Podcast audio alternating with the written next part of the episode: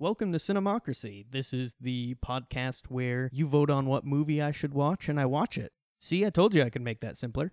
Anyway, I'm here to talk about, well, not yet, but I will be talking about the movie that was voted on this past week. Uh, this is the third movie, third episode, and I did a smaller poll this time. I only did five movies made up of movies that had performed well on the two previous polls. But the winner this time was Crouching Tiger, Hidden Dragon, directed by Ang Lee. It's a wuxia film, which basically means it's a Chinese martial arts movie. It came out in July of 2000 in China and then was released in the US in December of 2000. All the dialogue is in Mandarin Chinese. As far as I know, there's no dub for this movie. It was released with subtitles in the US and it actually became at the time the highest grossing foreign language film that was produced overseas in American history. It was nominated for 10 Oscars including Best Picture, which it didn't win, but it did win Best Foreign Language Film, Best Art Direction, Best Original Score, and Best Cinematography, which at the time, I guess, was the most for a foreign language film. And yeah, just a really highly acclaimed movie that I've always meant to get around to seeing, but just haven't. And I'm excited to watch it. I feel like it's a movie that when I was younger, I didn't have a whole lot of interest in. It looked kind of boring to me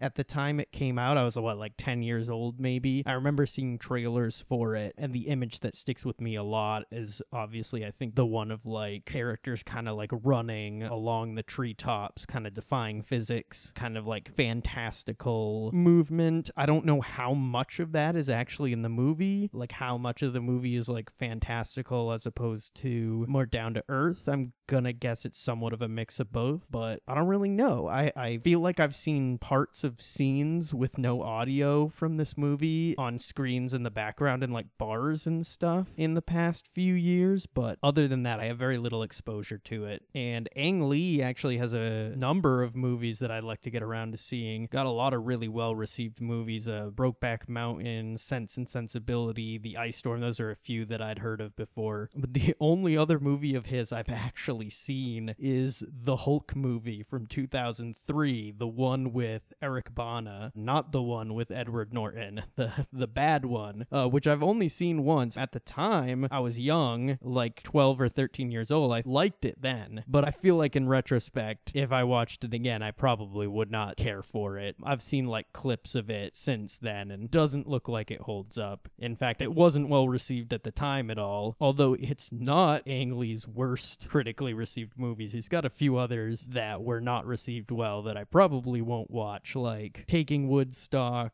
Billy Lynn's Long Halftime Walk, and uh, his most recent one, Gemini Man, the one with uh, Will Smith, who like plays clones of himself or something. I don't know. I didn't see it. Didn't look good. Anyway, that's about all I have for this intro. Uh, I'm gonna go watch the movie now, and I'll be back. Mmm, that was good. I liked that. All right, where to start? So, plot wise, we have two characters we meet right away uh, Li Mu Bai and Yu Shu Lian, played by Chow Yun Fat and Michelle Yeoh. Uh, they both play warriors, and you find out right away that Li Mu Bai's master was murdered by someone named the Jade Fox, who he's vowed to seek vengeance on, but at the the beginning of this movie, he is feeling worn out by the warrior lifestyle and is looking to kind of like give it up. And so he is giving away his sword to Sir Te, who is uh, his benefactor. I guess the the movie introduces a lot of characters and backstory kind of really quickly right at the beginning. And I'll be honest, I didn't follow all of it super well. Like I guess it, it kind of becomes a little more clear as the movie goes on, but I was a little lost for the first, I want to say, like half hour of this movie. Not not in a way where like I Felt alienated from it, but in a way where I wasn't 100% on all of the relationships between the characters and like who everyone was supposed to be, especially when we get like the first like action sequence. There were a lot of people kind of around that I wasn't 100% sure who they were. And they're all kind of talking about each other. And I, I, I wasn't 100% on board with what people were saying the whole time. But that did get better as the movie went on. It did kind of simplify and become a little more clear. So, yeah, our, our third main character is Jen Yu, who is played by Zhang Ziyi. And I, I apologize, I'm probably not saying these names correct, but I'm trying. Uh, but yeah, all three of these main actors are really good. I liked all of them. I was thinking about how, with foreign language movies, when I'm watching with subtitles, there is a certain amount of like acting, you know, voice acting with delivery that I can sort of pick up on and that sort of affects the way I interpret the acting performance, but it's hard because, you know, I don't speak Mandarin Chinese, so I don't know like the inflections or, you know, what sounds natural when people are speaking in that language. So it's hard to judge based on that. So I noticed when I'm watching foreign language movies, a lot of the time I'm really focused on like facial expressions and face acting more than I would be normally, maybe. And most of the actors in this movie, but especially these main three, just had great, great face acting. I, I loved their expressions. They really sold it for me. Anyway, yeah, Jen Yu is like this princess ish sort of character, and she's engaged to be wed to someone that she's not super interested in marrying. And she talks about how she's really jealous of like the other two characters' warrior lifestyle. And we end up finding out that she actually has been training with Jade Fox, the woman who murdered Li Mubai's master, and she is an extremely accomplished warrior herself, and she, in the guise of like a ninja, steals Li Mubai's sword from Sir Te, and this like leads to a confrontation where Jade Fox joins a fight, and this like police officer who is investigating Jade Fox gets murdered and creates an outrage, but Li Mubai kind of sees how talented Jen Yu is and thinks that she can be turned good, I guess, and wants to train her. And the rest of the movie is her kind of like resisting that. And it doesn't get a whole lot more complicated. We do get this like long flashback segment right smack dab in the middle of the movie where Jen Yu meets this guy, uh, Lo, in the desert, and they fall in love. And that becomes like a big plot point going forward. But it's a little, the way it kind of like suddenly happens, the, the flashback sequence is a little awkward. I wouldn't say it like fully derails the movie, but it does feel like it maybe could have been structured a little less sloppily. But yeah, kind of the main thing of interest in this movie is like the fight scenes and the choreography. It's really good for martial arts movie. Um, about as good as I expected it to be. It's not like mind blowing, but it's extremely solid, and I enjoyed it a lot. And there's, I guess, one of the conceits of the movie that I touched on in my intro, where I knew there was like sort of a fantastical element to it, is that these warriors have trained sort of in this religion, I guess, allows them to tap into some sort of spiritual power that basically makes them defy gravity. They can like fly around and jump really high and kind of like run up walls and stuff. And sometimes in the movie it looks great and it's really fun. I really like it as an element of the movie because it opens these fight scenes up in a way that they wouldn't have been otherwise, where like fight scenes would have been more contained to like one spot. Now they just like go all over the place because they're just jumping and running and flying around everywhere. And like I said, sometimes it looks really good. Other times it does look kind of goofy and weird in a way that could have been a little better, maybe, but I, I don't know. I can't criticize it that much. I feel like it's one of those things where once you kind of embrace that element, even when it's silly, like it is what it is, and it's easy to kind of let go of how silly it looks and just enjoy it. And there are certain segments where even the parts where it looks the silliest, are some of the more interesting and visually cool parts of the movie. Like there's towards the end the part where I was talking about they're like in the treetops and just trying to like balance on top of these like really like thin bamboo branches and it's really cool and it's very unique and it looks weird but the concept is so good and it's executed well enough that it's really fun to watch but there's also plenty of like more standard fight choreography and i think that helps the movie a lot too. It's not all of this like fantastical stuff. There's a lot more toned down just traditional kind of fight choreography. There's one scene in particular between Jen Yu and Yushu Lien where they are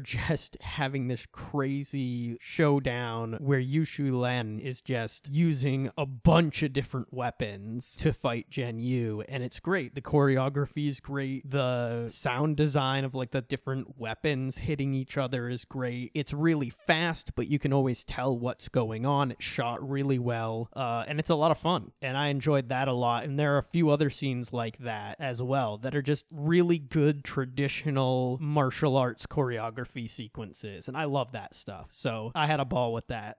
As far as the story goes, I mostly enjoyed it it did feel sort of at points overly simplistic, where like the drama between these characters is pretty simple and melodramatic, but the acting really sold it. I mean, these actors do a really great job embodying their characters, expressing the emotional elements of the plot that they're supposed to, and they really make it work. And by the end, it gets pretty somber and kind of poignant, and the end ending itself was pretty bold, I thought, and not what I was expecting. So I would say overall, the story does what it needs to do, and the actors make it work. I mean, it's not one of the most like mind blowingly impressive movies of this type that I think I've seen, and that in a way makes it sort of surprising that it was so overwhelmingly successful in the United States at the time because I'm not sure I feel like the movie is so specific specifically geared towards Western audiences as to be like pandering. I mean, I have read that Ang Lee's portrayal of China in this era that he's portraying, even though it's, I guess it's not like nailed down to a specific era, but it's sort of loosely set during the Qing dynasty, and that it's not like super accurate, and that he actually does blend like Eastern and Western aesthetics and concepts to kind of create this version of China China that maybe is a little more in line with what people would expect, especially in the West. So I guess in that way, I can understand how it's aimed towards Western audiences a bit. But it, like I said, it doesn't feel like pandering in that way. And the way the movie presents itself still feels very genuine in terms of like the type of movie that it is. So I wonder if its success has a, more to do with specifically that it was like a director who had some movies that that had gone over really well in the US already, and the fact that I think they advertised the hell out of this movie. Like, I remember seeing tons of commercials for this movie, and I can't think of a lot of other movies of this type that were advertised in the US as aggressively before this. And they specifically advertised, I think, like the, the elements of the movie that were kind of weird and unique. And I think that probably just made people be like, yeah, this looks odd. I want to go see this. And I don't know necessarily how much that translated to general audiences like enjoying the movie, but definitely was very critically well received but yeah, I was just, I don't know, I was thinking about that, how it's interesting that this movie specifically was so successful. Because just in terms of the movie itself, I don't know if I could pinpoint one element of the movie that would be overly appealing to a general audience, which is not at all a criticism of the movie whatsoever. If anything, I think that translates to it feeling very genuine in a way that I enjoyed.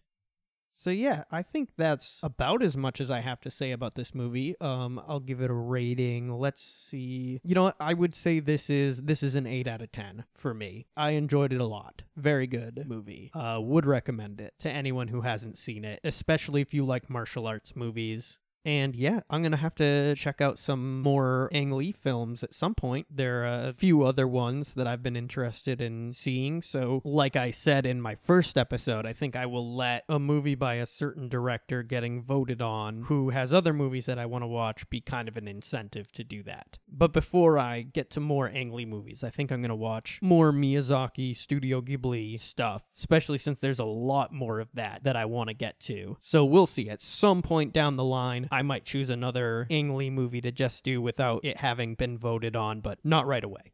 And yeah, there should be a new poll up if you're listening to this on Discord. In our Discord server, you can find the link to our Discord server in the description. So yeah, as long as it's close enough to the day that this episode got released, the next poll should be there for you to vote on. And if it's like weeks from now, then maybe a different poll is up. Join the server and you'll know when those polls get put up because I'll tag everyone in the server. And before I go, just a couple plugs. I have another podcast called Untwisted, where me, an American friend, and two of our Australian friends talk about a beloved Australian kids show called Round the Twist. That's uh, very strange and a lot of fun. So check that out, Untwisted. And actually, a brand new podcast just dropped with my friends Brady and Slime and myself talking about the Disney Plus Marvel shows. And the first episode that finally just dropped is a late wrap up of the entire season of WandaVision from a few months ago. So check that out. It's a really good, fun discussion. And we're going to continue releasing episodes for each subsequent show. We've already recorded ones for Falcon and Winter Soldier, and then we'll have one for Loki and etc. So check that out. That podcast is called Consoomer Reports. That's C O N S O O M E R reports, plural. Uh, Untwisted isn't too hard to find. It's on pretty much every platform, and you can find it pretty easily by Googling Untwisted Podcast. The new one, Consoomer Reports, is a little bit difficult to find right now, so I will link that in the description. I think it's on like Spotify and Pocket Casts currently. You just got to make sure you spell it right when you're searching for it, but Google doesn't seem to pull it up even if you spell it right. So for right now, I will put links to both of those podcasts in the description in case you're interested in checking them out. And yeah, that's about all I've got. Uh, thanks for listening. I'll see you next time for the next movie. Bye.